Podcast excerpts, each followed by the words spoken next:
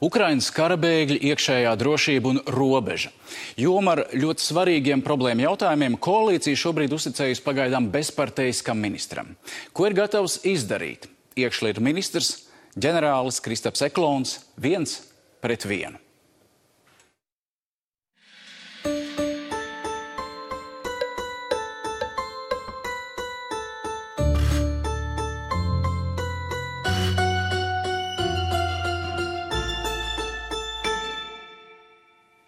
Sveicināti!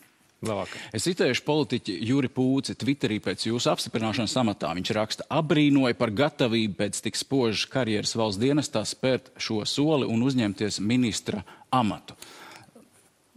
Pa īstam vai uh, mazliet uh, liekuļojot, bet apbrīnojot politiķi. Uh, kas jūs pamudināja? Laikam tas būs vesels aspektu kopums, gan personīgu, gan dienesta, gan um, nu, gan arī izaicinājumi, izaicinājumi, kas šobrīd stāv priekšā iekšlietu ministrijai, valstī. Nu, tas no katras salika, pielika pa punktiņam klāt, kas palīdzēja pieņemt tieši šo izaicinājumu. Un, nu, kā dienas tā mums pieņemts, ja jādara, tad jādara. Es saprotu, jums piezvanīja pēdējā brīdī kāds politiķis. Sestdienas vakars. Kurš tas bija? Daniels Pavļots. Un tas piedāvājums bija kļūt par iekšlietu ministru pagaidām bez partijas vai stāties partijā? Kādā? Nu, es domāju, ka viņi jau bija iekšēji apsprieduši visus variantus, un ja jau nonāca līdz piedāvājumam man, tad viņi bija sapratuši, ka tas ir tas viens no veidiem, kā viņi var no šīs situācijas iziet, uzrunāt profesionāli. Nu, tālāk jau tā pārliecināšana par to lomu, par to nepieciešamību, mm, ieskicēt to kopējo bildi, kas ir tie uzdevumi, kas būtu jādara, kāpēc lai es pieņemtu. Jo pilnīgi noteikti es iepriekš par politiķu karjeru nebiju domājis pat nebija apsvērsta tāda iespēja.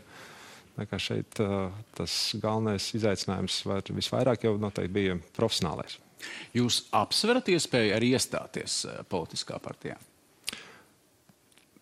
Protams, tajā brīdī, kad es domāju par šo jautājumu, es domāju, no, nu, kas ir, ja tu pasaki A, tev ir jādomā, kā būs ar to B un C. Uh, jā, tas būtu ļoti precīzs uh, termins apsveru iespēja. Un kurā no tur apvienībā ir vairākas? Kurā konkrēti jūs domājat iestāties? Nu, šī gadījumā ir neapšaubām prioritāte tiem, kas man uzrunāja. Tāpēc, um, bet, bet tajā pašā brīdī mums ir tāda mutiska vienošanās par to, ka es varu būt gana brīvs savos lēmumos, un mans uzdevums ir viņus informēt kā pirmos. Un kas būs tas arguments, kurā brīdī jūs sapratīsiet, jā, ir jāstājas partijā, kurā brīdī tas būs svarīgi jums, pildot pienākumus? Es jau kaut kādās iepriekšējās intervijās biju minējis. Nu, pagaidām es saņēmu lielākoties eh, tādas vērtējumus kā Pūtis kungs citētais izteiciens, bet um, nu, es drusku pagaidīšu, kad varbūt man jau pēc nedēļas premjeras sāks drusku sist par to, ka nav kaut kas izdarīts plānā par, par Ukraiņu bēgļiem vai vēl kaut kas, nu, kad sākšu izjust arī tās, to otru pusi tai politikai. Nu, varbūt tas man ļaus tā to bildi kopumā uztvērt. Pagaidām es diezgan vienpusēji viņu redzu un uh, jūtos aizdomīgi komfortabli. Uh, respektīvi, jūs meklētu politisku aizmuguri. Tajā brīdī, ja jūs redzat, ka ir pagrūti izpildīt to, kas jums ir jāizdara. Mm, es pat nezinu, vai es meklētu kādu aizmuguri. Uh, neapšaubām, kāda um, pieredzējušā kolēģa konsultācija vai padomas nenāks pa ļaunu tādā brīdī, bet es vienkārši gatavojos tam, jo neapšaubām. Nu, sāls, cukurs, silts augsts, nu visi kaut kādā miedarbībā. Tāpēc noteikti nevar būt, ka tikai, un es jau redzu galā arī sekoju politikai un zinu, kā šeit notiekās, ka nu, nav jau tikai tā, ka tev glauda. Ja jūs sakojat politikai, ir cilvēki, kas iestājas kādā apvienībā, ir cilvēki, kas izstājas. Piemēram, Rīgas mērs Mārtiņš Taķis ir izstājies no šīs apvienības, kas jūs uzrunāja, sakot, ka šī apvienība lobē azartspēļu biznesa intereses, apturot Rīgas teritorijas plānojumu. Arī cits pašvaldības, piemēram, ir um, saskārušās ar, ar, ar nesaskaņām ar ministriju Cēsis, ķekau pat iesūdzējusies atversmes tiesā. Kā jums šķiet, vai apvienība par lobē azartspēļu biznesa intereses Latvijā? Kā jau jebkurai politiskajai apvienībai, tas interešu vai kaut kādu darbības jomu spektrs ir ļoti plašs un diezgan reizēm arī izaicinošs, kā šī gadījumā apvienības priekšā, ka nostājās iekšlietu ministra maiņas nepieciešamība. Es pat neņemšos teikt komentēt. Es nejūtos tik uh, informēts par šo aspektu, lai varētu viņu profesionāli nokomentēt, kā tad ir tā īsta politika. Ko es varu pretī pateikt? Vismaz savā sfērā es pagaidām saņemu ļoti lielu atbalstu un izpratni par virzību un par kaut kādu nepieciešamību sasniegt kaut kādus rezultātus vai kaut kādus aspektus varbūt koriģēt. Labi, jūs teicāt, sekojat politikai, bet šo jautājumu jūs komentēsiet vēlāk, acīm redzot, kad redzēsiet. Nu, vismaz tā, ka kaut ko zināšu vairāk. Jūsu priekšgājēji saņēma kritiku politiskā līmenī no Nacionālās apvienības. Arī premjeras teica, ka viņš redzētu daudz jautājumus savādāk risinām. Kā jūs vērtējat Marijas Golubevas paveikto? Uh, teikšu atklāti, mēs vērtējam dienestā šeit, es domāju, nu, uh, ļoti augstu, jo man personīgi ļoti svarīga darba vide, ja tā var teikt, kādā tu strādā. Un, uh, jo tas ir viens no tiem vadmotīviem, arī, kas mūsu dienas vienmēr ir turējis kopā. Tas uh, skaidrais mērķis, uz ko ejam, un arī tas veids, kā mēs to darām. Viņš vienmēr ir bijis tāda veselīga humora note, lai vieglāk pārvarētu kādas grūtības. Un uh, Golubevs kundzei bija tā pieeja ļoti profesionāla un tāda toleranta. Mm, korekta, visādi ļoti motivējoša darīt, ko tu vari, un varbūt vēl drusciņu vairāk. Bet tad jūs saprotat tos iemeslus, kāpēc premjerministrs tā izskaitā saka, ka viņš nav līdz galam apmierināts. Viņš saka, ka stingrāk bija jāsaņem groža rokā, piemēram, risinot Ukraiņas bēgļu jautājumus. Kas tur ir jāmaina tādā gadījumā? Man pietrūkst pirksti, ja es sāktu locīt visus pirkstus un uzskaitīt uzdevumus, kas Uh, ir jāīsteno iekšlietu ministram uh, iekšējās drošības jomā. Un šis ir tikai viens no aspektiem, mm, kā varēja būt labāk. Nu, redzot no rezultātiem, noteikti vienmēr var būt labāk. Nu, jebkura sistēma vienmēr attīstās. Tas ir normāls uh, progresa jautājums. Tāpēc es šeit neaizrautos ar, ar, ar vērtēšanu. Es eh, vairāk no dienas puses redzu nepieciešamību izdarīt secinājumus un veikt attiecīgas korekcijas, lai rīt vairāk to nepieļautu vai izdarītu vēl labāk. Nepieļautu ko? Eh, nu, piemēram, jūs esat teicis, jāpāriet no miera laika darbošanās uz, uz nu, es negribu teikt kara laika, bet krīzes laika eh, darbu. Ko tas nozīmē? Kā jūs to redzat?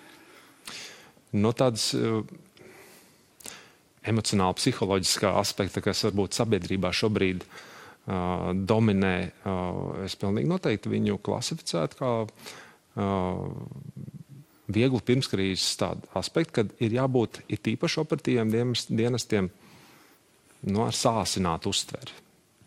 Ir, ir, ir jājūt, kas notiekās ļoti uzmanīgi, ļoti uzmanīgi jāseko. Jo praktiski jebkurš incidents eh, var eh, izraisīt eh, lavīnas efektu. Un, tāpēc dienestu rīcībai ir jāpakārtojas tajiem apstākļiem, tai videi, tam nostai noskaņai, kas šobrīd sabiedrībā valda. Un, viņi, jā, apkopojot visu informāciju, mēs redzam, ka ir nepieciešama. Mēs vairs neesam tajos komfortablajos, mierīgajos uh, apcerīgajos laikos, kas ilga ļoti ilgi, pārdesmit gadus. Mēs bijām pilnīgā komforta zonā, bija kaut kādas lielāki, mazāki incidenti, bet tie bija atsevišķi. Šobrīd tomēr tā noskaņa, nu, tas ģeopolitiskais m, faktors ļoti lielu nospiedumu atstāja arī uz mūsu sabiedrību. Tāds neliels starpgadījums. Vakar daudz dzirdēja Rīgā, Pierīgā, iespējams, citur Latvijā divi tādi sprādzienveidīgi trokšņi. Bija pilni sociālā tīkla, tas notika īsi pirms trījiem.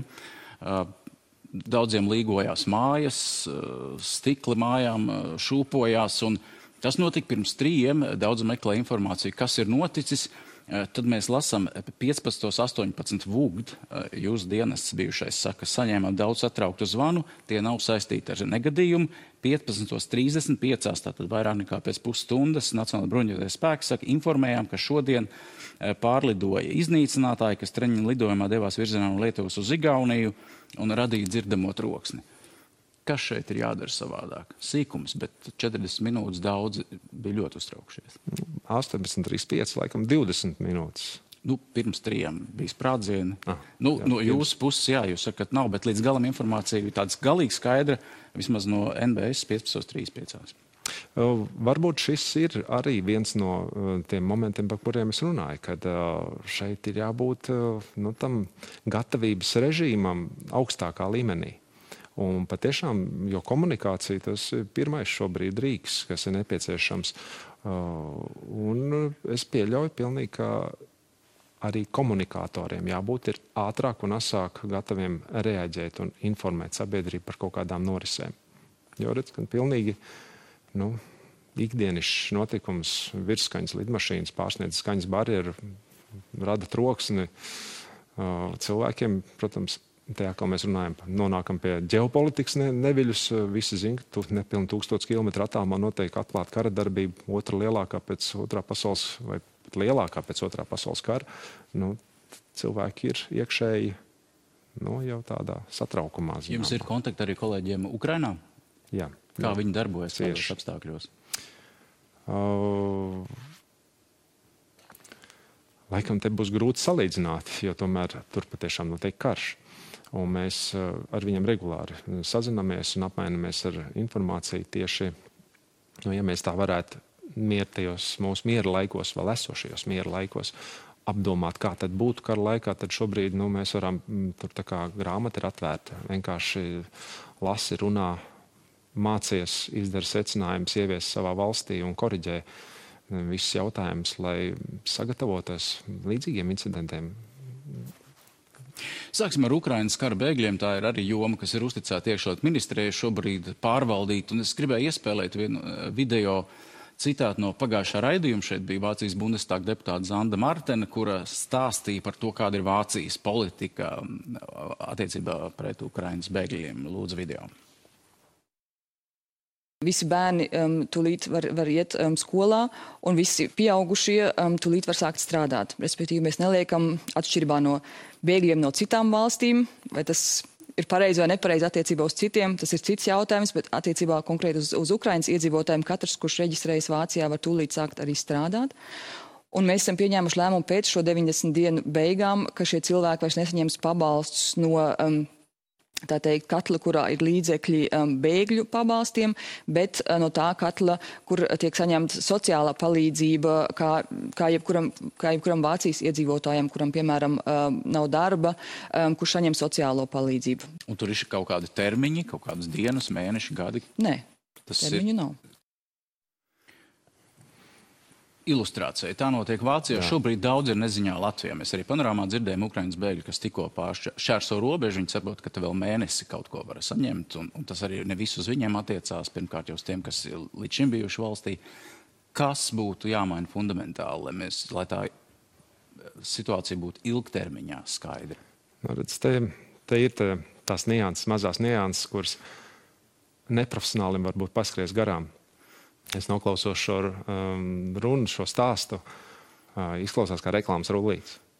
Tā ir tā skaistā čaula, uh, ko kolēģi ir atnesusi no Vācijas piemēra. Es nešaubos, ka viņiem lielākoties tā arī notiek, bet šeit būtu akcents uz lielākoties. Viņi to pat tik pasniegs, ka, nu, pratis tur visi sakārtots, visi strādā, visi mācās, visi skaisti. Nu, tā nav. Cilvēki ir ļoti dažādi, kas atbrauc kā bēgļi. Tur ir liela daļa cilvēku, kas nav spējīgi strādāt liela daļa vecāki, kuriem bērniem nevar nodrošināt bērndārzu, nu, mēs zinām, kādas Latvijā situācijā ar bērndārziem, tad uh, mamma nevar iet strādāt. Uh, ne visi bērni arī tiek uzreiz skolā, mācīties skolā, kādā valodā. Ukrāņu pedagogi, Vācijā, kur. Nu, tāpēc tā virspusēji, visi skaisti.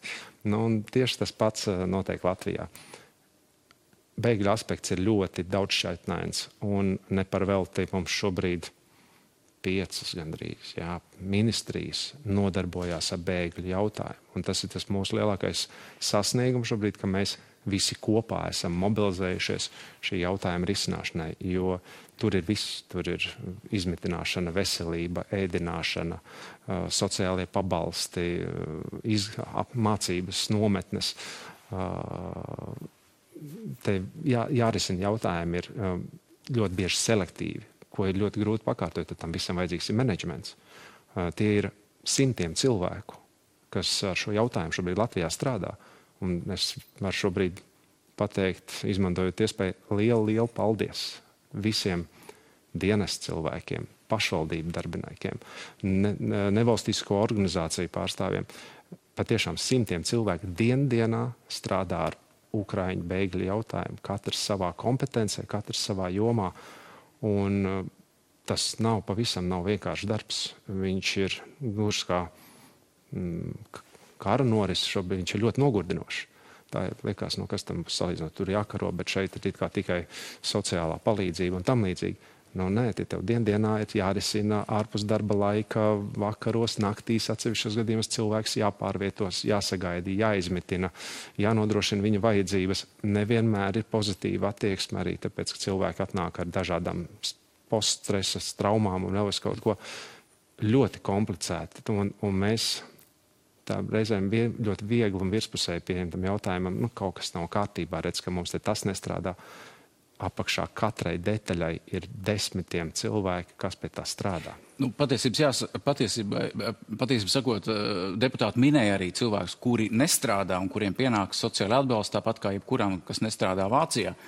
Un tāpēc mans jautājums ir, paiet šīs 30 dienas, vai šobrīd iekšlietu ministrijai ir savs piedāvājums, kādam jābūt tai, tam noteikumu um, komplektam vai tai politikai Latvijā, lai, lai nu, cilvēki, un karš var nebeigties ātri, zinātu skaidrus priekšu, kas viņus sagaida, kādas, kādā, kāds atbalsts viņus sagaida? Uh, mums ir nu, tas izaicinājums iekšlietu ministrijai, tas izaicinājums visu šo informāciju apkopot, sakārtot un saprast to komplekso uh, virzību un, un uh, cik ilgā termiņā tas viss strādās un kādā veidā iesniegt informāciju, iesniegt, ko risināt un kā risināt, to īsteno katra ministrija. Uh, katra organizācija, katros, kas ar to ir saistīts. Um, praktiski katru dienu nāk kaut kāda jauna izaicinājuma, jaunas situācijas. Iekšlietu ministrija vakar, jā, vakar tikai pēcpusdienā saņēmām kārtējo uh, jaunāko informāciju par situāciju un par risinājumiem. Un tāpēc rīt mums ir attīstības padoma, kur mēs nāksim kopā jau ar politiķiem un runāsim par konkrētiem piedāvājumiem, un kuri tad ir, kuri nav pieņemami, jo visam apakšā, protams, ir nauda. Un nu, viņas mums ir tik, cik ir. Un mums arī ir nacionāli izaicinājumi lieli. Mēs ļoti saprotam, kā arī ietekmē mums šobrīd mainās visa apkurs, nu, neteiksim, ka sistēma, bet uh, ir apgrūtinājumi. Mums ir jāņem visi šie aspekti ārā, kuri arī ļoti, saglabājas ļoti daudz jautājumu zīmes kā tad īsti, kurš šobrīd var pateikt, cik tā īsti mums tā gāze maksās? Jā. Skaidrs. Jūs apkopojat priekšlikumus, ministrijas iesniedz, un tas ir tas, ko daudz arī ministrijas, arī jūs priekšgājēji, arī NVO, nevalstiskās organizācijas saka, tas nav pareizi, ka to dara iekšlietu ministrija, jo viņi nevar teikt, kas jādara ekonomikas ministrijai vai labklājības ministrijai. Tam vajadzēja būt premjera stingrās rokās šai visai, visai, visam menedžmentam. Kā jums šķiet, tiksiet galā? Man ir pārliecība, jo nav nemaz alternatīvas. Šis ir sarkanais jautājums, kur pat īstenībā politiskām diskusijām reizēm nav vietas. Te vienkārši ir jāpalīdz un jāizdara viss. Jautājums, cik daudz mēs varēsim iedot Ukraiņu bēgļiem, cik uh, pilnu šo servisu nodrošināt, tas ir jautājums. Tāpēc mēs nāksim kopā ar Finanšu ministrijā, pārējām iestādēm un lemsim, tad, ko mēs kā Latvija varam atļauties. Bet tas, ka tas jāizdara, tas, ka mums būs jādara pēdējais liekais eiro, lai palīdzētu Ukraiņu bēgļiem, par to man nav šaubas. Tas ir mērķis, kas mums ir jāizteno. Tā problēma, ko daudz uzsver, ja, ja, ja, ja cilvēkiem pienākas tas pats, kas mūsu cilvēkiem, kur nestrādā, nu, mēs daudzus ieliekam tajā groziņā masturīgi iedzīvotāji vai trūcīgas personas Ukrāņu bēgļi teorētiski pēc šo 30 dienām, ja viņi saņems to pašu, ko, ko daudz Latvijā, tie būs ļoti daudz masturīgi cilvēki. Jā, vēl, to ir iespējams. Vēl pat novērst? sliktākā situācijā, jo mūsu masturīgie iedzīvotājiem ir stabils mājoklis, pamatā savs mājoklis. Nu, vai vismaz pilnīgi droša māju vieta. Uh, šī gadījumā ar Ukrāņiem būs vēl sarežģītāk, jo um, tur tās, um, jā, arī tā sociālā palīdzība būs identiska, eh, realitātē viņa neizrādīsies varbūt identiska. Un, eh, tāpēc te ir eh, vēl papildus jābūt risinājumiem, kā palīdzēt izlīdzsvarot šo palīdzību, lai um, nu, pietuvojoties arī ap, apkurss sezonai, augstam periodam, mēs varētu mm, viss atkal kompleksi veiksmīgi strādāt tālāk, jo pašvaldībām būs jānodrošina, jāapmaksā visi paaugstinātie rēķini par siltumenerģiju, un, un, un par to jau sāk domāt tagad. Gaidīsim uh, komisiju rezultātus, apkopoto priekšlikumu rezultātus, un tad cerams jūs varēsiet dot arī kādu ziņu visiem, kas gaida kā tālāk. Šim mērķim speciāli ir sagatavot, bet ir um, uztaisīts uh, aplikācija, Un uh, mēs arī, kā jau sākumā pieminējām, uh, tiek daudz domāts par komunikāciju. Un uh, būs tā visa informācija vēl pieejamāka Ukraiņu bēgļiem nepastarpināti. Mums iespējams lasīt aplikācijā, iepazīties ar visu informāciju. Praktiski visās valsts institūcijās ir jābūt informācijai par Ukraiņu bēgļiem, tulkotājiem pat Ukraiņu valodā. Nu, mēs patiešām pieliekam pūles, lai tā informācija maksimāli ātri viņiem un nepastarpināti tiktu nodota. Nu, vai arī nepieciešamā gadījumā mm, ir jābūt gataviem uzrunāt personīgi un nu, risināt selektīvi. Mēs pagaidām dzirdam ļoti dažādas atsauksmes par neziņu, par cilvēkiem, kurus liek ārā no viesnīcām, jo beidzas finansējums un tā tālāk. Ir dažāda Jā. informācija. Vēl viena svarīga joma - tā ir iekšējā drošība un, un galvenais iemesls, kāpēc jūs priekšgājā aizgājāt, tie bija notikumi 9. un 10. maijā um, Pārdaugavā. Mums ir video no tiem eh, notikumiem, kurus mēs varam fonā vērot. Kā jums no malas raugoties, vēl no malas raugoties uz to, kas tur šķita pareizi, kas nepareizi izdarīts? Es zinu, cik uh, profesionāli uh, bija sagatavojusies uh, drošības struktūras šim pasākumam. Uh, vienlaicīgi, nu, tur, kur ir cilvēks, tur, kur ir cilvēku pūlis, um, var gaidīt vienmēr kaut kādus uh, izaicinājumus. Kur varbūt es redzu nepilnības, kas, kur vēl varētu uh, pilnveidot uh, gatavošanos šādiem pasākumiem, viņu pārvaldību, ir tieši miedarbība starp drošības struktūrām un pašvaldību darbu. Jo uh, Viņi, protams, jau šobrīd ir sakārtot, tiek skaņoti plāni, tiek viņi izskatīti, noteikti tikšanās, tiek sniegtas konsultācijas. Mm, bet es redzu šeit, ka to sadarbību var pilnveidot vēl vairāk, un tāpēc esmu jau nākošais nedēļa uzrunājis un tikšos ar Rīgas pašvaldības pārstāvjiem. Esmu ticies arī un runājis jau vairāk kārtīgi šo jautājumu arī ar policijas vadību, ar drošības dienestu vadību. Un uh, domājam uz priekšu, domājam uz priekšu, izdarām secinājumus un skatāmies, ko mēs varam vēl darīt. Kā būtu precīzāk sekot tai situācijai, kurā šobrīd Latvija ir nonākusi. Ne tikai Latvija. Starp pašvaldību un drošības iestādēm, jūs sakāt. Primāri, jā. Tā, Šobrīd pat, tie, tie, tie ir galvenie spēlētāji. Tie ir galvenie spēlētāji mums uh, jebkurā masu pasākumā. Tur redzat, tur bija konkrētas uh, nesarunāšanās, nekomunikācija. Nē, viņa bija, viņa bija, bet es nākot ar savu pieredzi un skatoties tādā ar savu pieredzi, es redzu, ka viņi varēja būt vēl efektīvāki un vēl labāki. Un var, šobrīd pie tiem izaicinājumiem, kas ir šodien, mums, protams, var būt tāds incidents nemaz pagājušajā gadā nebūtu izveidojies. Bet pie tiem izaicinājumiem, kas ir šodien, viņi prasa drusku citu pieeju. Citus risinājumus. Un tie risinājumi, kas bija vakar, viņi vairs jau līdz galam nestrādā. Tāpēc vajag taisīt revīziju, vajag skatīties un atvērt teikt, to lapu vaļā un, un, un skatīties, ko mēs vēl varam uh, izdarīt tieši reaģējot uz tiem izaicinājumiem, kur ir šobrīd. Bet nu, aizgāja iekšlietu ministra, nevis kāds pašvaldības pārstāvs no amata eh, iekšlietu struktūras nostrādāja? Nu, iekšlietu ministra aizgāja politiskā spiediena eh, dēļ. Spiediena dēļ, nevis to, ka tur tiešām kaut kas bija. Vienlaicīgi es varu apstiprināt to, ka policijā šobrīd notiek dienas pārbauda un tiek izskatīta vairāk amatpersonu nepietiekoši iespējams profesionāla rīcība par ko mēs noteikti tuvākā laikā uzzināsim rezultātus. Saima pirmā lasījumā pieņēmusi likuma, likuma projektu šobrīd, kur līdz 15. novembrim ir jānojauc Latvijā visi padomju režīmu slavinoši pieminekļi, ieskaitot monumentu vēsturiskajā uzvaras parkā. Vai jūs būsiet gatavi jebkāda veida provokācijām un, un citiem notikumiem? Uh, tas bija viens no aspektiem, kāpēc es arī piekritu nākt uh, uz šo amatu. Tieši tie izaicinājumi iekšējā drošībā kopumā, ko es redzu, mm, sabiedrības gatavībā, uh, iekšējai drošības izaicinājumi, avārijām, katastrofām, negadījumiem, dažiem dažādiem, primāri civiliem. Uh, tas, tas ir tas izaicinājums, ko man ir nepieciešams īstenot, uh,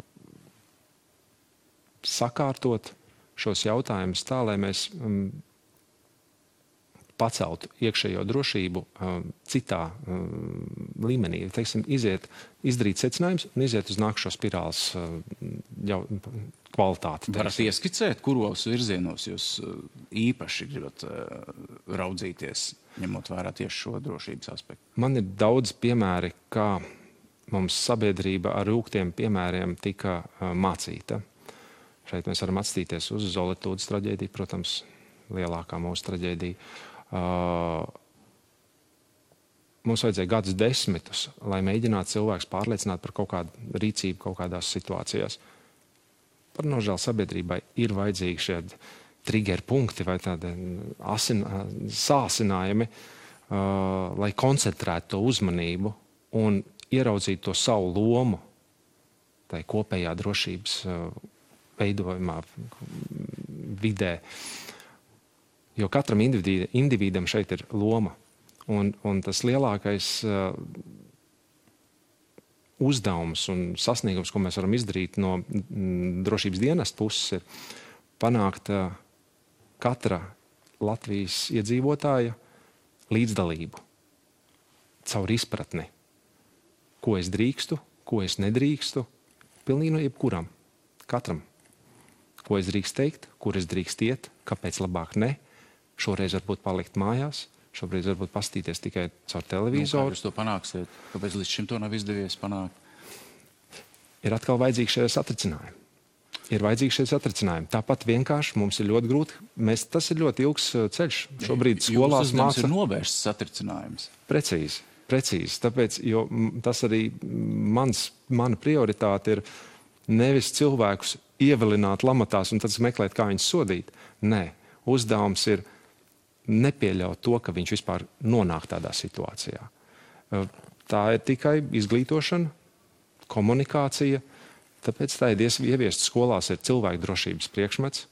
Varbūt šeit šī priekšmeta m, mm, pasniegšanas formā ir jāliek vēl papildus, vai saturā ir jāliek vēl papildus aspekti, un runāt ar to, lai mūsu vismaz jaunā paudze ir vēl uh, analītisks, mm, domājošāka par uh, tiem riskiem, kas ir viņiem apkārt.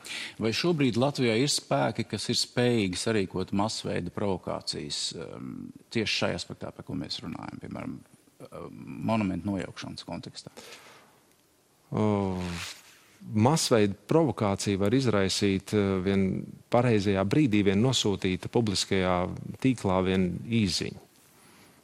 Var izraisīt savu efektu. Uh, Un pilnīgi noteikti Latvijā mēs zinām, ka mums sabiedrība ir diezgan polāra, un mums ir jābūt gataviem, ka kāds var izmantot drošības dienestu kaut kādu neveiksmi, pašvaldību, valsts, val, valdības kādu nepareizu lēmumu, izmantot kā atkal to uh, aspektu, pie kura pieķerties un kur palaist to sniegu bumblējā no kalna. Uh, Tāpēc mums ir visam jāsako un jāmonitorē, un jāvēro, un jāanalizē, un jārīkojas. Un jārīkojas ātri un konkrēti, un atsevišķos gadījumos jau vajag pat asi, lai nepieļautu, ka tā kupena saveļās pārāk liela un jau rada apdraudējumu kopā sabiedrība, kopumā sabiedrībai. Viena no jomām uh, iekšlietu ministrijā tas ir valsts ugunsdzēsības un glābšanas dienests. Uh, redzot situāciju reģionā, mēs jau pieminējām, kādos apstākļos strādā uh, Ukrainas kolēģi. Um, un es arī apzvanīju dažus ugunsdzēsējus, kurus stāst par to, kāda ir viņu apstākļi šobrīd, kas viņiem vēl aizvien trūkst. Cik lielā mērā šobrīd ugunsdzēsēji ir, jūsuprāt, gatavi krīzes situācijām, lielākām krīzes situācijām? viss notikums vai visa mūsu sabiedrības kopumā iešana caur Covid krīzi parādīja mums ļoti daudz, sabiedrībā parādīja ļoti daudz vājos punktus un, un, un aspektus, kuriem, par kuriem stingri jāizdomājās, ir domājot par mūsu sabiedrību kā vienotu veselumu. Dienests, jebkurš dienests, ir lieli salīdzinoši procentuāli pret uh, Latvijas valsti. Ir spogulis, ir mūsu sabiedrības spogulis, un tieši tādas pašas problēmas ir arī mūsu dienestos.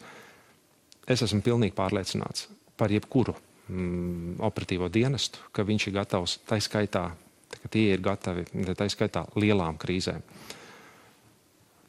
Bet uh, mums ir izaicinājumi, pilnīgi noteikti. Pilnīgi visos uh, dienestos ir izaicinājumi, uh, kuriem ir jābūt gataviem. Un arī šeit atkal, arī mums kā dienestiem, ir vērtīgi, ka reizēm ir kaut kādi satricinājumi, kas uh, ļauj kaut kādus tādus vājos punktus pamanīt saulēcīgi un uh, domāt preventīvi, kā uh, strādāt, kam būt gatavam. Nu, jūs minat Covid krīzi, tas bija laiks, kad ugunsdzēsēji arī bija spiest aiziet no darba. Tie, kas nevēlējās vakcinēties un vēl protestēja arī pie saimnes. Liels skaits tādu bija. Šobrīd nebija. jums nepietrūkst cilvēks.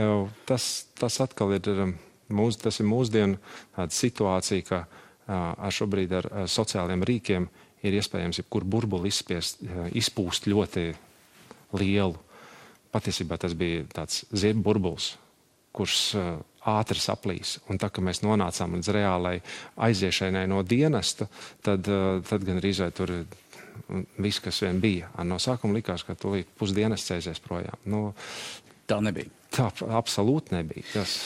Nu, jūs uguns, uh, bijāt priekšnieki, ugunsdzēsības dienestā priekšnieki vieglis, atbildējāt arī par taiskaitā par ugunsdzēšanu, par aprīkojumu. Un tas, ko man daži ugunsdzēsēji jums uh, lika pajautāt, cik ilgi vēl daudzos lauku apvidos uh, brigādē strādās tikai divi cilvēki, kas viņuprāt apgrūtina um, veiksmīgu uguns, piedalīšanos ugunsgrēku dzēšanā.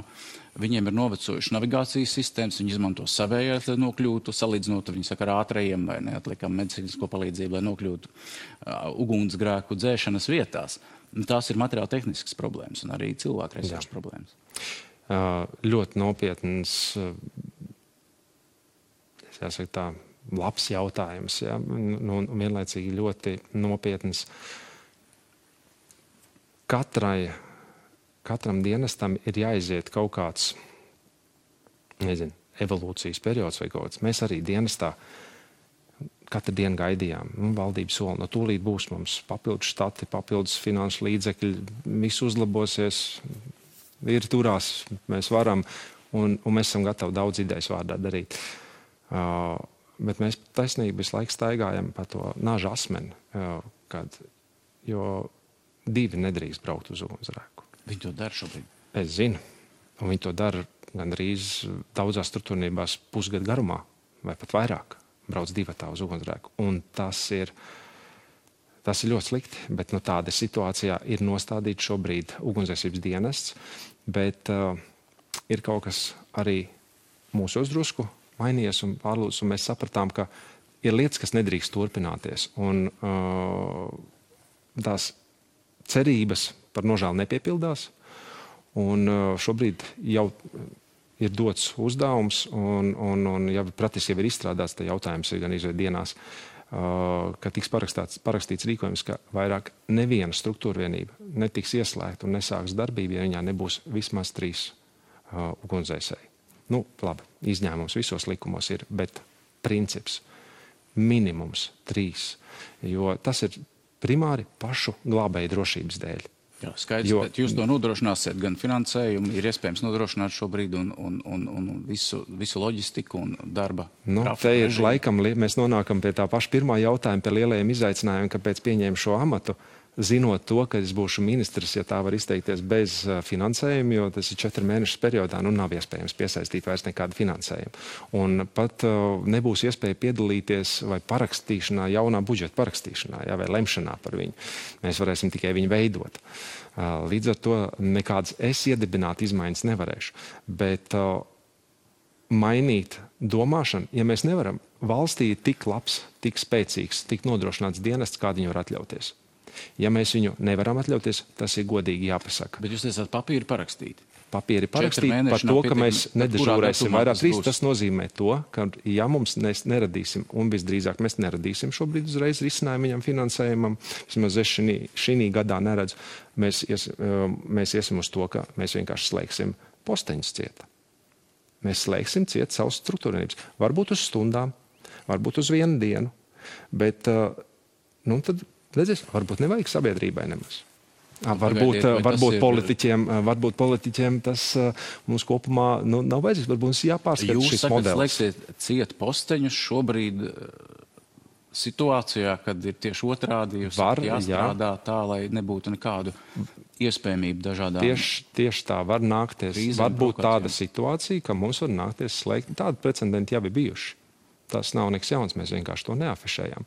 Varbūt tas arī tā loma, kāpēc es šodien esmu šeit, lai beidzot par to sākt atklāt runāt. Uh, konkrēti ugunsdzēsības dienests ir uh, nu, šobrīd pārkritis sev tai sarkanai līnijai, mm, un, un uh, mums kaut kas ir kardināli jāmaina. Un tāpēc arī nav tā, ka vienkārši mēs taisīsim cieta kaut ko. Uh, tiek gatavoti uh, un jau gadiem strādājam pie alternatīviem risinājumiem, kā kā sakārtot dienestu, ka, lai nebūtu tādas. Eklonkungs, tātad slēgsiet ciet, nevis iesiet pie premjera Kariņa un prasīsiet naudu. Nauda tiek prasīta visu laiku, un ir prasīts jau šobrīd daudz. lielākas iespējas un pilnvars. Tas ir atkal iemesls, kāpēc esmu šeit. Jautājums kā ministram jau vēl pagaidām bezparteiskam, bet uh, līdz ar to arī svarīgi. Jums ir brālis arī Valdemārs Eklons, kas darbojas firmā Addo Defense kompānija. Tāda. Vai jūs zināt, ar ko šī kompānija nodarbojas? plaša spektra mm, mantu, lietu, inventāru, aprīkojuma, mm, iegādēm, tirzniecību.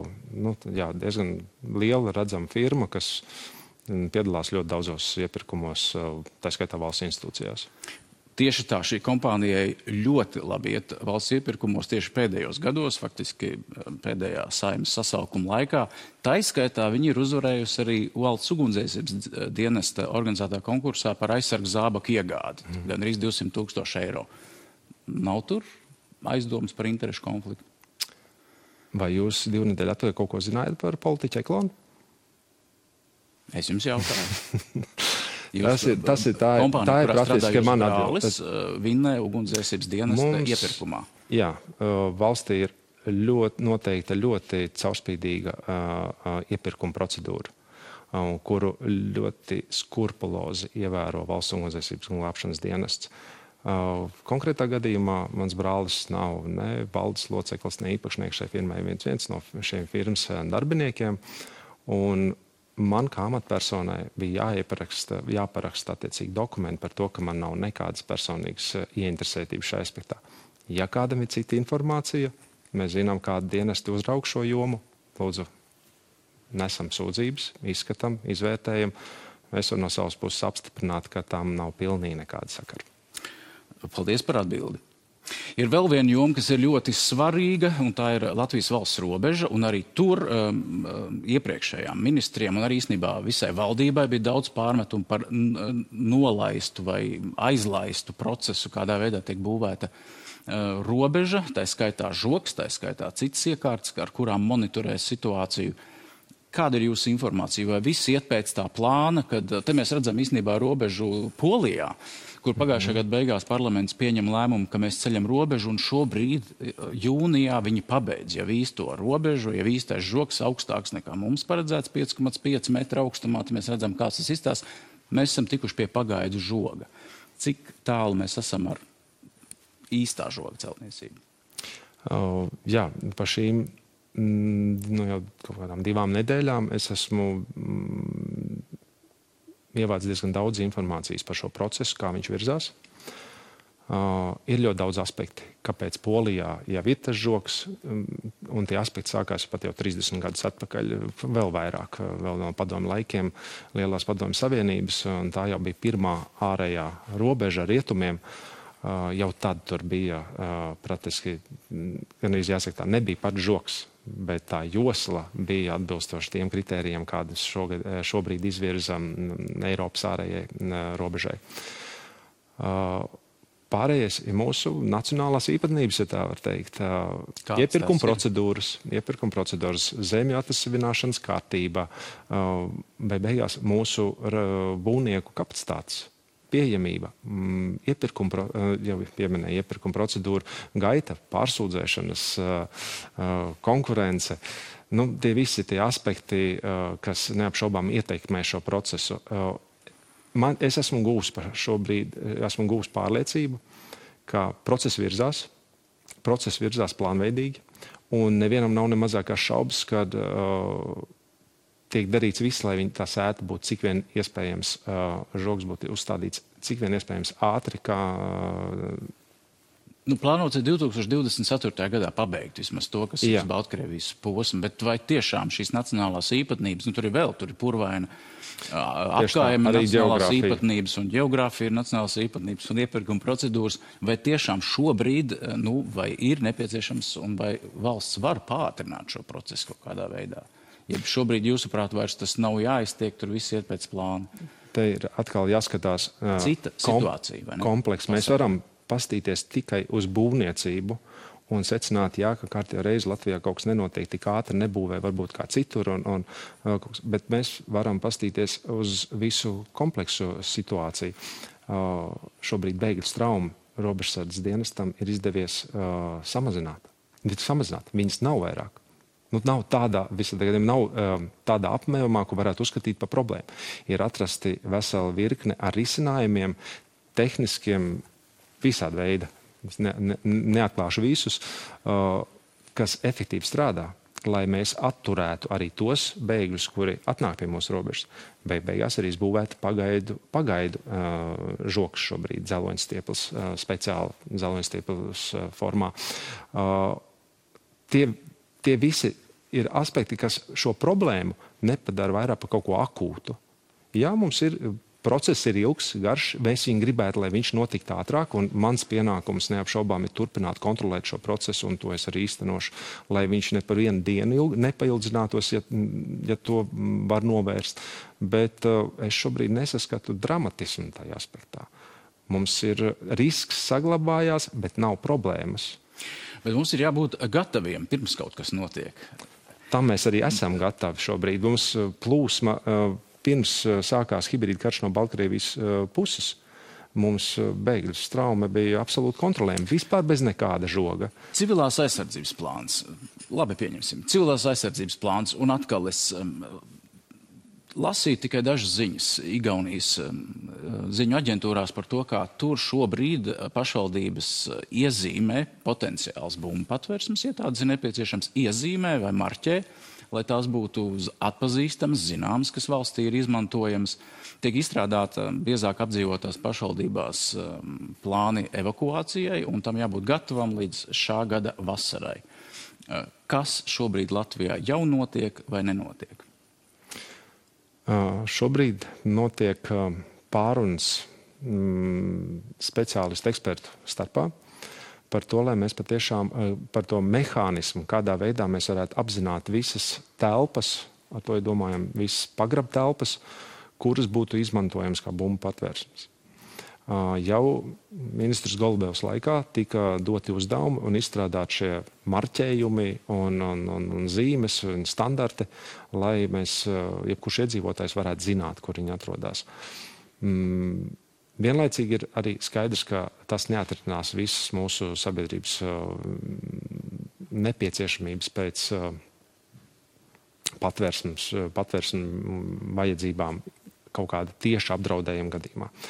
Un te mēs atkal nonākam pie sabiedrības līdzdalības visos procesos, pie tā domāšanas veida un izpratnes, kur mēs esam un ko mēs darām. Ja mēs redzam, ka tuvojas kaut kāds apdraudējums, nu, tad varbūt ir jau saulēcīgi jāsaprot, ka varbūt nav labākais um, variants palikt Rīgas centrā dzīvot. Ja tev radinieki dzīvo kādā klusā Latvijas nostūrī, pie, vēl pie ganas skaista dabas skata, nu, tad varbūt ir saulēcīgi jāpamet šis Rīgas centrs un jāvirzās kaut kur uz uh, citu vietu. Uh, es te runāju šobrīd par tādu vienkāršu piemēru, kā sabiedrība var līdzdarboties šajā procesā. Jo Bumbu patvērsme, tā ir ilūzija mums par to, ka padomu laikos visiem bija bumbu patvērsmes. Nē, nebija pat 5%. Nu, es vairāk par to situācijas apzināšanu vispār. Vai mēs Jā. zinām to, jo tam iet vugd mājaslapā uz jautājumu, vai var vērties pagrabos, atbildi ir, mēs šobrīd nezinām, tur ir vajadzīgas ekspertīzes. Nu, es tā ļoti vienkārši. Tieši, tieši tā, bet. Kad būs zināms, nu, teiksim, tādā, nu, daudz maz zināms iedzīvotājiem, ka rekur man tur kaut kur 200 metru vai 3 km attālumā kaut kas ir izmantojams, iespējams, un tad viņš var izdomāt, braukt prom. Nebraukt prom. Kad tas varētu būt? Es pats ar lielu nepacietību gaidu ekspertu slēdzienu, secinājumus un turpmāko rīcību plānu. Tas nav tieši mūsu ministrijas pāraudzībā, un, bet mēs esam iesaistīti arī no ugunsdzēsības dienas šajā jautājuma risināšanā, tieši kā civilās aizsardzības eksperte. Un, gaidīsim, kad sniegs šo informāciju, lai mēs varētu pieņemt turpmākos mērus tieši, lai pabeigt šo, apzināt viņus, atzīmēt, nu, un tālāk atkal jau gatavot sabiedrību viņus izmantot. Beigās. Ļoti daudz vēl jautājumu. Mums ir laiks tikai vienam, un es nevaru nepajautāt. Jūs esat liels plovmeistars. Tā ir tiesa. Jūsu, jūsu meistars tic vairāk kā, vairāk kā 15 gadus pilnīgi noteikti, varbūt jau visi 20 būs apkārt, kā patiešām vāru gatavai plovu. Uh, Jā, uzskatu, ka man izsanāk tīri, tīri labi. es cik saprotu, jūs eh, to gatavojat pašizveidotā kurtuvē pagalmā, kas ir no Rīgas 17 no veļas mašīnas. Veca veļas mašīna. Kā tur ar ugunsdrošību, tur viss ir saskaņots? Tur ir nerūsējušies tērauds, tas ir labākais materiāls priekš uguns, ļoti izturīgs. Eklonkungs, es novēlu jums izturību šajā matā. Paldies par sarunu. Paldies jums.